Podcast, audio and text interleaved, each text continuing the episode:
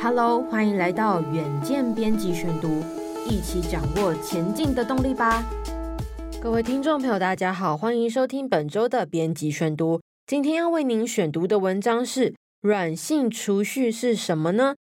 ？Z 世代说，快乐比存款更重要。请听今天的文章。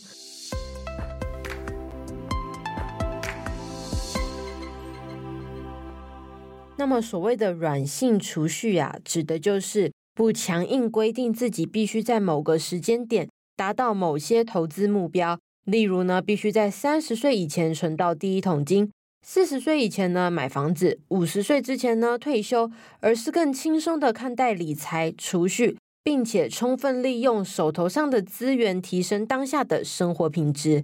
根据美国财经新闻网市场观察报道，软性储蓄呢，俨然已经成为时下趋势。一九九七年后出生的 Z 世代年轻人，工作赚钱主要是为了把钱花在短期内可享受的事物，而非长期储蓄，像是存钱出国旅游、去高档的餐厅用餐等等。社群平台 TikTok 甚至衍生出舒活风潮。平台用户呢，会透过影片分享自己的软性储蓄策略，以及如何透过软性储蓄打造自己的理想生活。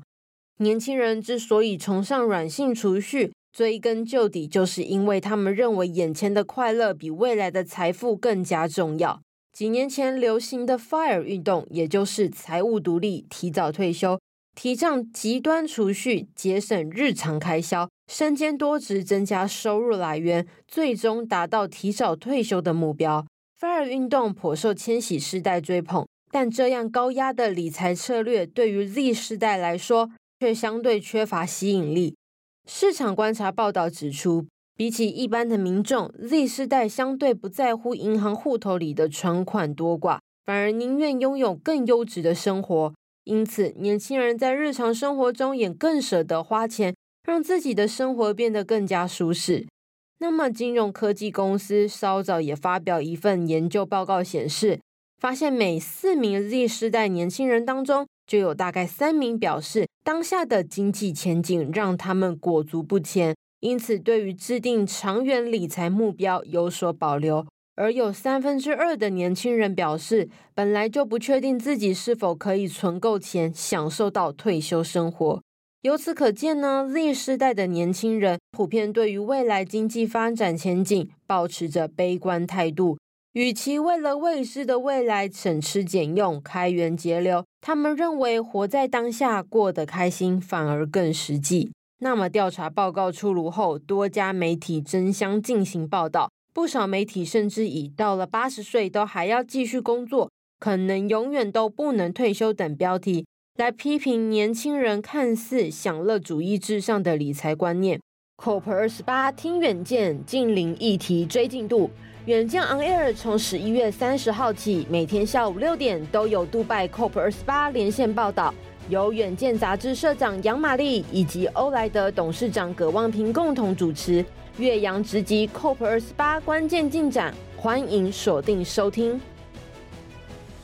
但是，软性储蓄真的那么不可取吗？针对 Z 世代重视当下生活品质、选择舍弃长远理财计划的趋势，市场观察采访了数名理财顾问，他们都异口同声的表示，软性储蓄虽然有它存在的意义，但是未雨绸缪还是很重要的。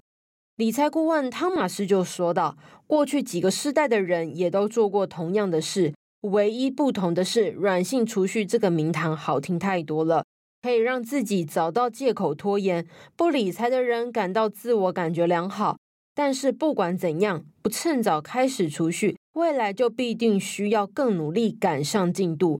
另一名理财顾问利贝强调了：“但是趁着年轻开始投资。”年轻人长期能够累积的复利就相当可观了。利滚利的策略能够协助年轻人创造更有保障的未来。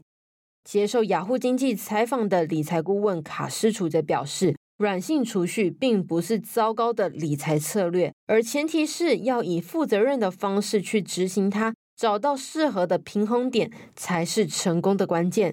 同时，软性储蓄并不代表完全放弃制定长远理财计划，而是不过度强迫自己赚钱、省钱，以及影响自己的身心健康。卡斯楚说：“最重要的是要想清楚，富足对你来说意味着什么。每个人的目标都不一样，所以我认为关键是要以简单明了的方式来理财，帮助自己达到人生中最重要的里程碑。”卡斯楚建议年轻人可以先厘清自己的日常花费及开销。之后，在每年年初制定确切可行的年度理财目标，以循序渐进的方式累积财富。